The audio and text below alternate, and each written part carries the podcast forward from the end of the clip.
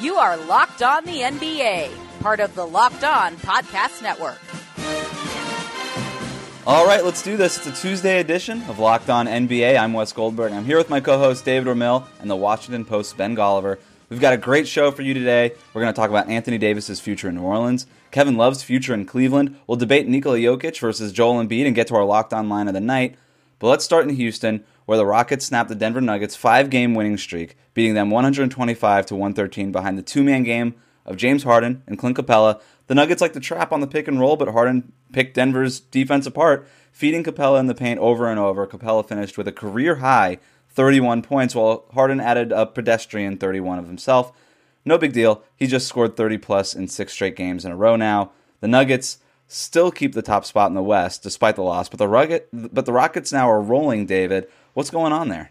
Well, they've won uh, eight of their last ten games, and uh, obviously the big story is Harden's superlative play of late.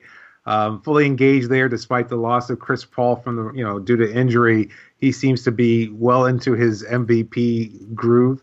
Um, he's become dynamic again. I, am not sure, to be honest with you, what the difference is. Maybe that's a, a problem on my end, but I'm not sure why this team is so much better than they were earlier in the season. I know you they went through a number of injuries. Um, they were kind of trying to figure out what their roles are, and obviously incorporating Carmelo Anthony was somewhat disastrous there. But at the same time, they just seem to have figured out exactly what makes this team tick. Now, the question, of course, with Houston, uh, depending on, on James Harden as much as they have, is what they're going to have left for the postseason. At this point, mm. obviously, you can just enjoy them and appreciate what they do during the regular season, but what they have left in the tank come April and June, I'm sorry, April and May, uh, is anyone's guess. Yeah, Ben, I don't know if you think. I, I, know you were lobbying hard for them to sign Austin Rivers, and they did that. They listened to you. They took your advice. Do you think that is, is it just Austin Rivers being in Houston? Is that the difference? Well, I think to explain their kind of slow start and then their pickup, I think I think that starts with Harden, doesn't it? And didn't he ease his way into this season a little bit? I, mm. I think that would be uh, factor number one. Factor number two is they had a lot of rotation turnover, and we talked early on in the season how they missed all those guys. Well, eventually you get through that phase of a season where it's like, hey, wait a minute, where's Ariza? Where's a And you, you know, realize the strengths and weaknesses of the guys you have uh, in place. And I think they've been putting together some pretty nice collective uh, performances. You know, you mentioned Clint Capela, you know, being so big for them. I think that was kind of my takeaway from this game uh, for Denver, this has been a dream season. I mean, at this point of the of the campaign, you know where they are in the standings, you would take this hundred times out of hundred if you're a Nuggets fan, right? But I still think, to me, there's lingering mm. questions about playoff matchups. How well are they going to be able to compete with the top teams in that postseason format? You know, once you're locked in on an opponent, once you have to play the matchup game, once your weakest links can get exposed. And to me, that combination of Harden and Capela, and they haven't even got CP3 out there yet, uh, is just devastating for a team that's going to you know be led by Jokic. You know, I, I, mean, if it's not enough to try to keep pace with Harden on the perimeter or to try to uh, you know contest uh, you know Chris Paul in the mid range, having that vertical threat of Clint Capela is so dangerous uh, for a guy like Jokic, who obviously is is not getting off the ground uh, very high or very often. So. To me, the, the big takeaway here was uh, if I was a Nuggets fan, I would be ecstatic about the overall season, but I'd be starting to get real nervous about you know the potential postseason matchups. Yeah, I don't think we can overstate enough that Clint Capela, as well as James Harden, even Chris Paul, who's obviously injured right now, but those three guys, Denver's three or uh, Houston's three best players, all kind of did that same thing, like you mentioned, Ben, where they sort of had to play their way into shape at the beginning of the season. Capela is playing in a way right now that he wasn't playing at the start of the season. Defensively, he was ridiculous against Denver. He was, I mean, he was guarding Jamal Murray at times 30 feet away from the basket. I mean, it was crazy. And, uh, and I think just those two, Capela and Harden, just Harden obviously playing his mind out right now, just single handedly over the last 10 games, just putting himself back into maybe the top of a lot of MVP candidate or uh, MVP ballots right now. Um, that all has a lot to do with their surges and, uh, they're, they're going to need to figure out a way to sustain that. That's going to include getting CP3 back, who didn't look right when he even was on the court. Um, hey, can I ask you guys a, a question? for them. On the MVP thing, you know, Harden is like the MVP candidate de jour, right? But how much do we mm value consistency? Because I look at a guy like Giannis, who started the season in that favorite uh, position, had really maintained it probably for two months. When we're looking at those guys head to head, do you hold Harden's slow start against him? I mean, to me, I'm still ready to say Giannis should be the leading candidate for MVP, despite what Harden has done here the last couple weeks.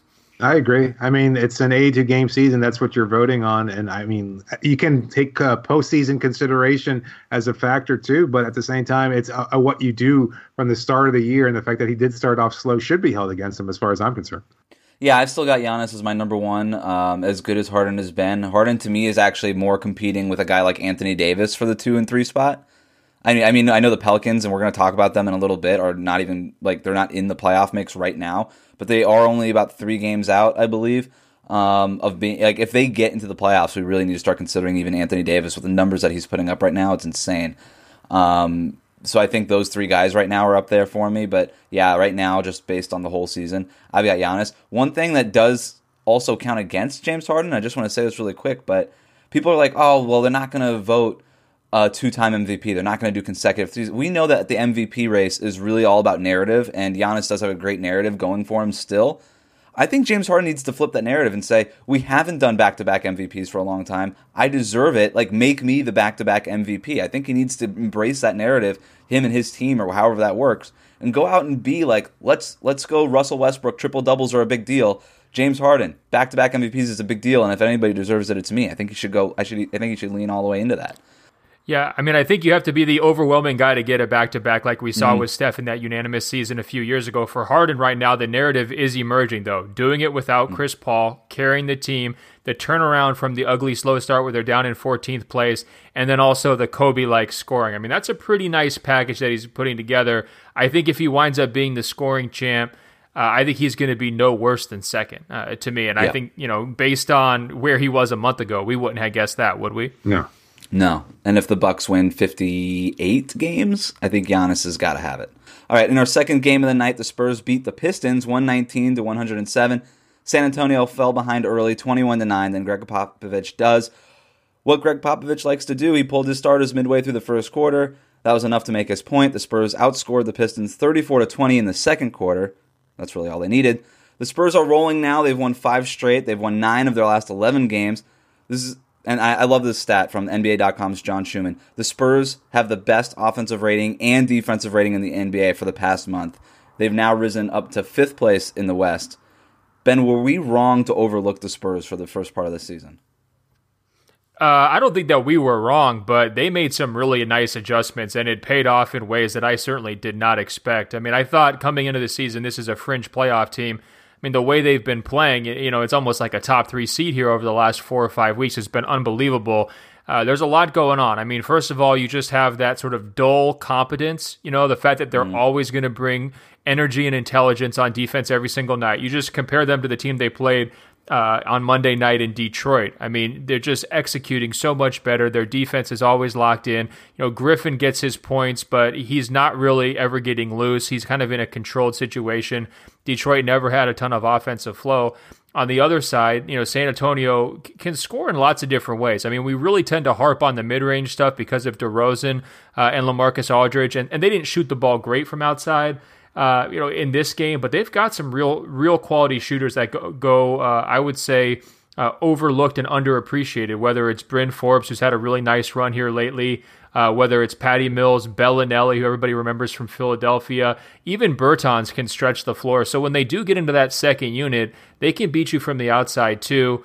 Uh, but to me, the most important thing driving San Antonio's success, it's the collective spirit. I mean, these guys are playing hard, playing together. That's a Popovich staple. You know, you mentioned giving him credit earlier, uh, and that's where it starts to me. Mm-hmm. Yeah, I mean, look, they're they're, they're shooting tops in the league from three point range at almost 40%. That's incredible. On less attempts than most teams at this point in the league. But at the same time, they found a way to maximize something that's not a big part of their offense. And that's perfectly aligned with what the Spurs do.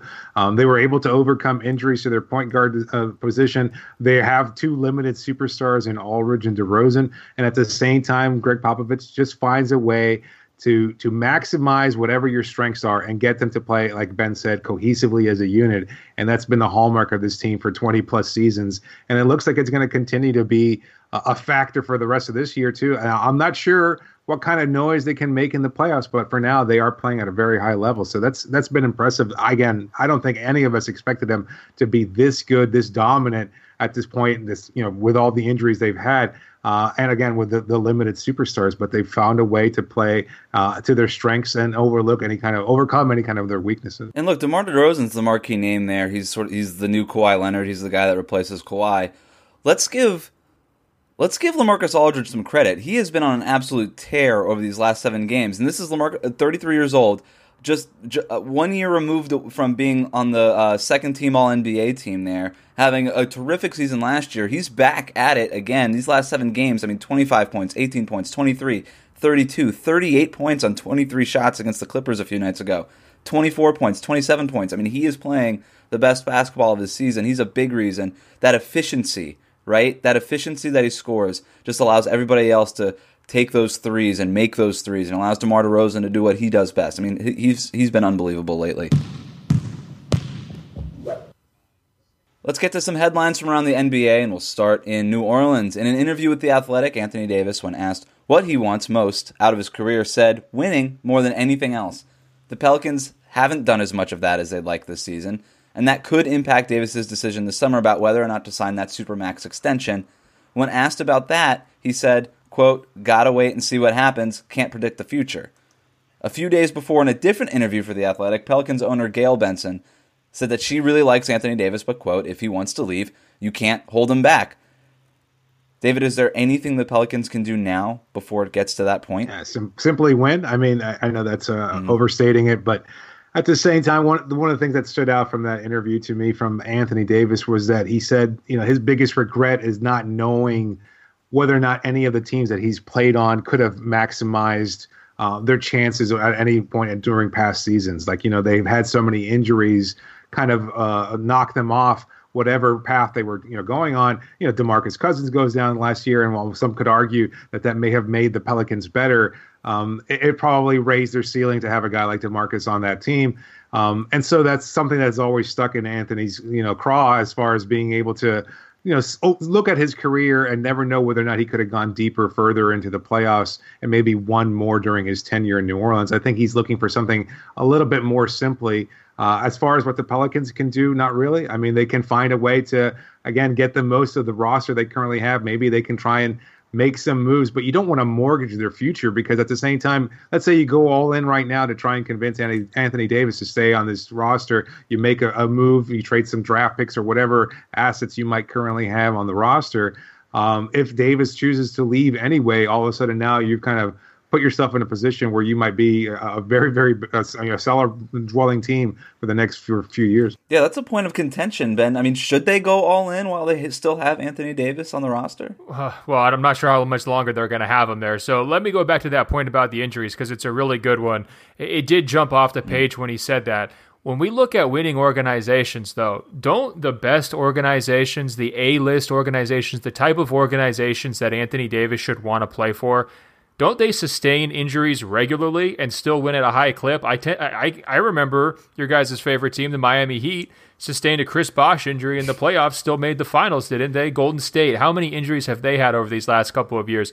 Curry, Durant, Draymond Green, even Klay Thompson missed some time. They were able to survive those, win titles. The San Antonio Spurs, I'll always remember this 2014 playoffs. Tony Parker goes down in the Western Conference Finals. We're all thinking, oh, wow, you know, series is, is pivoting. This is going to change. Tim Duncan and the structure of the San Antonio Spurs, you know, pulls it home. And they wind up going to the finals and they win there. Um, I think Anthony Davis doesn't really understand how much greener the grass could get on the other side. I think that's a big problem. And I think we should really, really dial in on Gayle Benson's quote here because what we've heard from uh, Alvin Gentry is we won't trade Anthony Davis for Beyonce, right? We're not going to trade him for anybody. And yet Gayle Benson says if he wants to leave, we're not going to stop him. Isn't there an awful lot of distance in terms of your position as a franchise between we're not trading him for Beyonce and well, if he leaves, so be it, you know, whatever. And I think from that interview, I really took away too. It, it seemed like football was her main passion, right? Or, or her, her husband's main passion too. Mm-hmm. I didn't get this idea that, oh, you know, we've got to do everything we can to sort of recruit, like re recruit Anthony Davis and build this amazing contender around him. It, to me, it, it just kind of read like lip service. And Uh, I think if I was a Pelicans fan, I'd be real nervous uh, hearing all this talk about legacy from Davis and then hearing a very meek uh, position, I thought, from their ownership. Yeah, and as we know, it starts with ownership, right? I mean, a lot of the most successful teams, again, like you said, Ben, they sustain injuries. They also have great ownership. I mean, that's the thing that they have is that they're able to just have a top to bottom message and and just sort of um, motto that they kind of just practice with, and that doesn't necessarily seem to be the case in New Orleans. And that that Anthony Davis quote about the fact that they could have won it all, he felt like they could have won it all had Boogie not gone down with his Achilles tear. Uh, I think you're right, Ben. I just I don't like that's ridiculous. I don't think that that's the case. Nobody would nobody thought that they could have won the title with Boogie. They wouldn't have won the title if Boogie was healthy. And let's not forget that when Boogie went down, they went on a tear for that second half of the season when they put Mirotic in there at, at that stretch four position and played Anthony Davis where he belongs at center. I mean, that worked for them, and that's a big reason why they were able to sweep the Trailblazers in that first round. So um, I don't buy any of it. I think that Anthony Davis, uh, it, it's unfortunate that he doesn't know how green the pastures can be elsewhere, but um, hopefully he recognizes that that could be the case for at least for his career. Because if indeed winning is the most important thing, he's just not doing it in New Orleans, and it's a shame. But it's just not.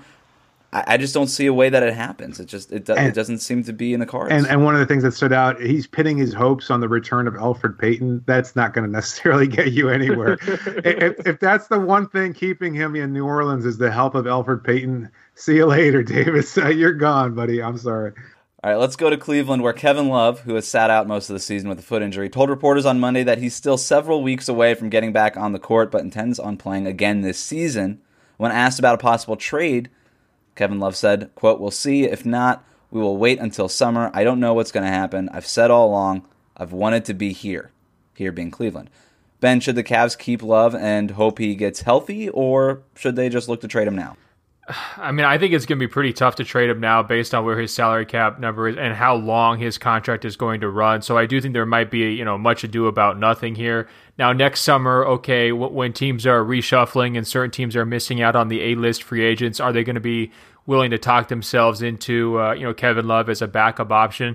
You might be able to convince me of that fact, but um, you know, I think it's kind of in everybody's interest right now for Cleveland to just let him take as long as possible. And I, you know, to be honest, I feel about the, the same way about Kristaps Porzingis in New York. Like I start to do this mental exercise of like, where should Zion land? And basically, any team that's like in the mix for him really just needs to make sure that they get finish in those uh, bottom three spots to maximize their odds to get him. Because imagine how much better off Cleveland would be as a franchise with Zion on the court next year, rather than you know Kevin Love, you know, racing back this year to kind of help them you know, make a little late season push, uh, you know, for respectability. And same thing with the New York Knicks. Just keep taking these double digit losses. Who cares if you have your, a good shot to uh, add Zion and all of a sudden you're pairing him with Porzingis? That sounds pretty good.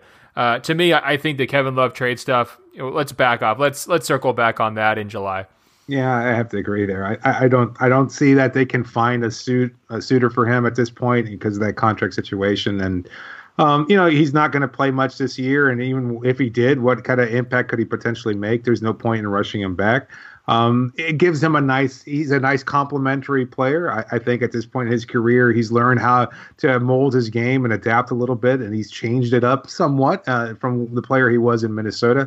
At the same time, if he's beloved in Cleveland, why not keep him there? I mean, mm. I don't know what package you could get in return for Kevin Love. Uh, you know, at this stage, so why not see if you can pack it? You know, pair him together with uh, another player in the draft or maybe some impending free agent. Who knows? Uh, I don't think anybody's going to want to sign in Cleveland, but at the same time, uh, at least you have the foundational piece for a future there. So that's something to, to, to you know hang your hat on. Yeah, you know I think Kevin Love's value as far as a trade asset right now has never been lower. I mean, he's coming off of a finals where he didn't play all that well. Um, and he didn't really play all that well. Like he didn't match up well against the Warriors. And I think there's like a sour taste in people's mouths from that. But Kevin Love's still a good player who can get you to the playoffs and, or at least help you get to the playoffs and, and play well in the postseason, even if it's not a, even if it's a matchup situation against the Warriors isn't ideal. Um, but he's not viewed as that right now, and his value hasn't been lower. So if you're Cleveland, I think you let him rest. I think you try to get him onto the court at the end of the year, just to let it like to, to sort of show him off and say, look, Kevin Love, he's healthy, he's good. Um, somebody trade for him this summer. That's probably like the best that they can hope for at this point. But I agree. Hey, hey, uh, hey, probably Wes, not happening here's at the a- trade deadline. Here's a trade question for you next summer. Let's say the Lakers don't find a way to pry away Anthony Davis. Oh my would Kevin gosh. Love would No. Kevin Love be a backup plan? Could LeBron, you know, decide to, you know, get the band back together in LA? No. J.R. Smith might be available too. So Boy, We just bring boy, them all boy, a lot of anti-Cavs sentiment here. I don't know, man. You look at the way these young guys are playing without LeBron. He does need some help, doesn't he?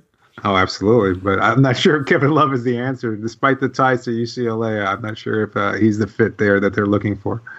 Anthony Davis is going to the Lakers anyway. Kevin Love doesn't fit. I thought he was going to the Clippers. Didn't you predict that he would be a future No, Clipper? no, no. Kawhi, Kawhi and Durant are Oh, going to that's the Clippers. right. Davis is going to the Lakers. Yeah, they, everybody's on ends up, ends up in LA. um, all right, quickly, finally, before we move on, Nikola Jokic and Joel Embiid have been named the NBA Players of the Week for the Western and Eastern Conference. If you were to start a team today, which one of these centers would you pick, Ben? Let's start with you. I'd go Jokic just because no health concerns. Uh, that'd be the the only reason why. I mean, if if both are guaranteed full health for the next decade, I would take Embiid. Um, I do think Embiid needs to sort of uh, look in the mirror a little bit when it comes to his own shot selection. You know, he's been kind of like pointing the finger at other people, saying, you know, I, I don't want to take as many threes. This guy jacks a lot of shots that he doesn't need to jack, and he's still a little bit too uh, turnover prone uh, for my liking. But I think the difference between those two guys defensively is wide enough that if you knew Embiid would be healthy, uh, you would take Embiid and, and feel pretty comfortable that you could have a, a top five defense built around him and still a very, very good offense. Yeah, I, I, it's it's hard to argue against Embiid because he is so, so much of a, a better defensive player, and of course his offense is pretty great too. But at the same time, you know those health concerns are an issue. Uh, but I, I like Jokic as a foundational player there because I think he's one that you could put more players around and would be happier playing alongside because of his incredible passing, because of the free flowing offense that he commands there. To me, he's a kind of player you'd want uh, to have as a teammate rather than a guy like Embiid. As great as Embiid is, I think we could see that that would rub people the wrong way as his teammates were seeing that chemistry play out or lack of chemistry play out in Philadelphia.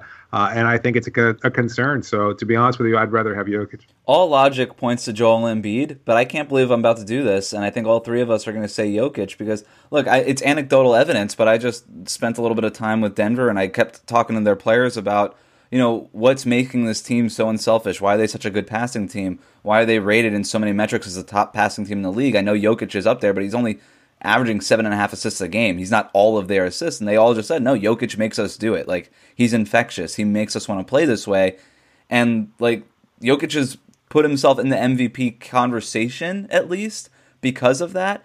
And when you talk to guys on the Sixers, again, anecdotal evidence and not necessarily the end all be all, but they say Embiid's great. Like he's kind of a goofball. He's sort of funny, like great personality. They don't talk about how his style of play is infectious and raises the game of everybody else on the roster. Like it's not really the conversation around Embiid. Again, that's not what this all hinges on. Embiid is by far like has a way higher ceiling than Jokic, and I think all three of us could look like idiots having done this exercise. Or like three years from now, Embiid is healthy enough to play you know seventy to seventy five games a season, and is probably one of the top five players in the NBA.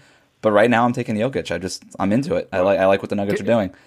Can I push back a little bit here against our group think? I do th- I do wonder whether that hot take question of can a guy be the best player on a title team? I wonder if that's going to apply to Jokic. Uh, I think he's made strides defensively, but I really think that matchup wise, like we saw with the Rockets game, uh, you know, Monday night, but it's been an issue for multiple years. I mean, you know, Rudy Gobert, defensive player of the year type guy, was getting spun in circles by Steph Curry in the playoffs, right? Like, what's going to happen when Jokic is on that stage? And, and that really makes me nervous. In my mind's eye, I can envision Embiid as the best player on a title team much more easily than I can Jokic as the best player on a title team, even though I agree with everything you said about Jokic's ability to make his teammates better. Are you having second thoughts? Do you want to switch, or are you still sticking with Jokic? No, I mean, I, I would stick with Jokic only because of the health. I mean, to me, the greatest ability is availability. As you guys know, uh, it's one of my you know pet phrases. And when you've got a guy with that many lower body injuries with Embiid, uh, it would just scare me off if we're talking about you know a ten year time frame. Before we get to our locked on line of the night, let's check in on the other scores from Monday, David. Kyrie Irving returned after missing two games with an eye injury and scored 17 points in the Celtics' 116 95 win over the Nets. Giannis scored 30 points against a tough Utah Jazz defense. Rudy Gobert gave him some problems early on, but the Bucks figured it out, beating the Jazz 114 to 102. The Pelicans beat the Grizzlies 114 to 95 as Anthony Davis finished with 36 points and 13 rebounds. The Lakers and Mavericks played an entertaining game, but the Lakers managed to pull away as Brandon Ingram and Lonzo Ball combined for 50 points. They got the win, 107 to 97. And as for the late games, the Trailblazers beat the Knicks 111 to 101, and the Kings beat the Magic that are no longer fun anymore, 111 to 95. And that's Monday night scores. All right, let's get to our locked on line of the night there. Um, three main candidates stick out. Anthony Davis, 36 points, 13 rebounds, 3 assists, 3 blocks, 2 steals in their win. James Harden, 32 points, 14 assists, and 5 rebounds in the Rockets win. And Blake Griffin, 34 points on 13 of 21 shooting, 8 assists, and 2 rebounds, but his team lost. Ben, who is your locked on line of the night? I'm going Anthony Davis, not just because of the numbers, but because you know he went head to head against Jaren Jackson Jr., the guy who wants to be the next Anthony Davis. And uh, Jaren Jackson Jr. only had 12 points, one rebound, was in foul trouble all night. Some of that from Davis, some of that from other guys. Uh, that is how you show a young pup how to play at a high level. Yeah, I, I think Giannis, uh, that that Jazz defense, uh, giving them credit, and again, like you know, you I mentioned Gobert was was harassing uh, Antetokounmpo a little bit there, but they managed to find a way to pull away there. And I know a lot of that was Brook Lopez shooting from the perimeter and everything else, but at the same time, it was a very tight game. Uh, and, and Antetokounmpo still had a pretty big night to, to carry that team to an important win there. Wait a minute. You just went Giannis. You went off the board. I gave you Anthony Davis, James Harden, Blake Griffin. You went off the board completely and picked Giannis I with did. his thirty points on thirty shots. Sorry, I, I thought it was a better game. Wes, you should have you should have given him better options, man. I don't know what to tell you. By the way, I just want to shout out the fact that we've probably mentioned Jaren Jackson by we, I mean Ben, like for three or four straight weeks now on this show. I think we should just rename it Locked On Jaren and just be done with it.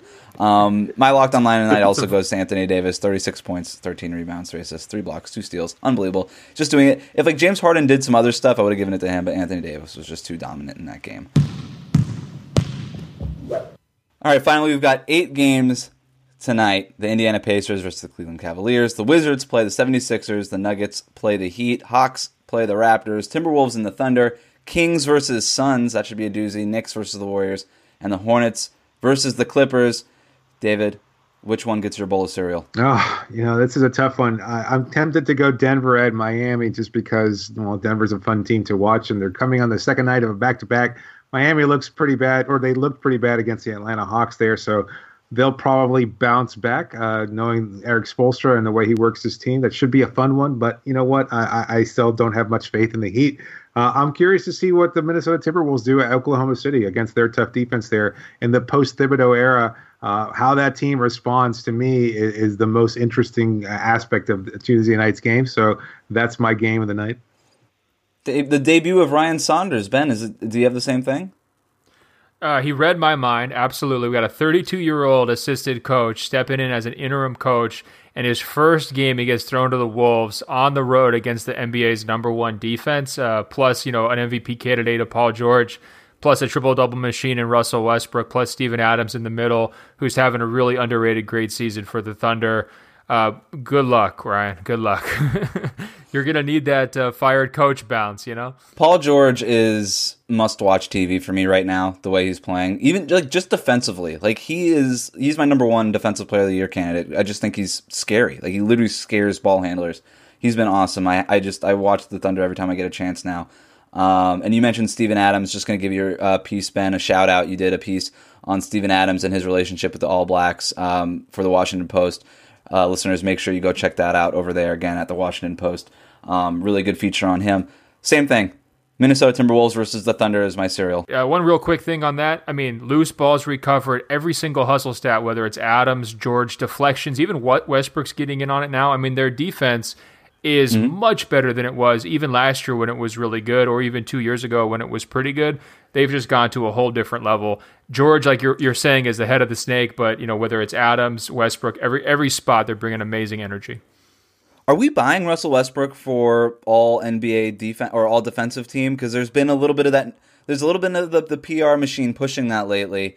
Uh, but with the fact that he's leading the NBA in steals, like you have to kind of consider him for it. Like, No. I think he's there, right? No, no, no, no. It's like a defensive back that has a lot of interceptions. it's just a defense that's geared towards it. Westbrook's on ball defense is still pretty horrific, to be honest with you. I don't like awarding the guys who don't play for four years, then they really crank it up, and now all of a sudden we got to give them credit for it. Or you know, it's sort of like the reverse of the the legacy guys, where you know Kobe was getting all defensive selections for years after he really deserved it. So I would say tap the brakes, but I do think credit is in order. We just don't have to go overboard. I'm just like I'm with you, Jrue Holiday, Victor Oladipo, Josh Richardson, guys like that that are just much better consistently defensively than Russell Westbrook. I'm just saying if he's going to lead the league in steals, he's getting voted in. I just I think that that's just the way the voters work. That if he leads the league in steals, he'll make an all defense team. I just think that that's how it works. Um, all right, well, that's all we have for today. Make sure to subscribe to Locked On NBA on iTunes, leave us a rating and review. And remember that you can listen to the show by telling your smart speaker to play a podcast, Locked On NBA. Thanks to David Ramil and Ben Golliver for jumping on, and thank you for listening. We'll catch you next time.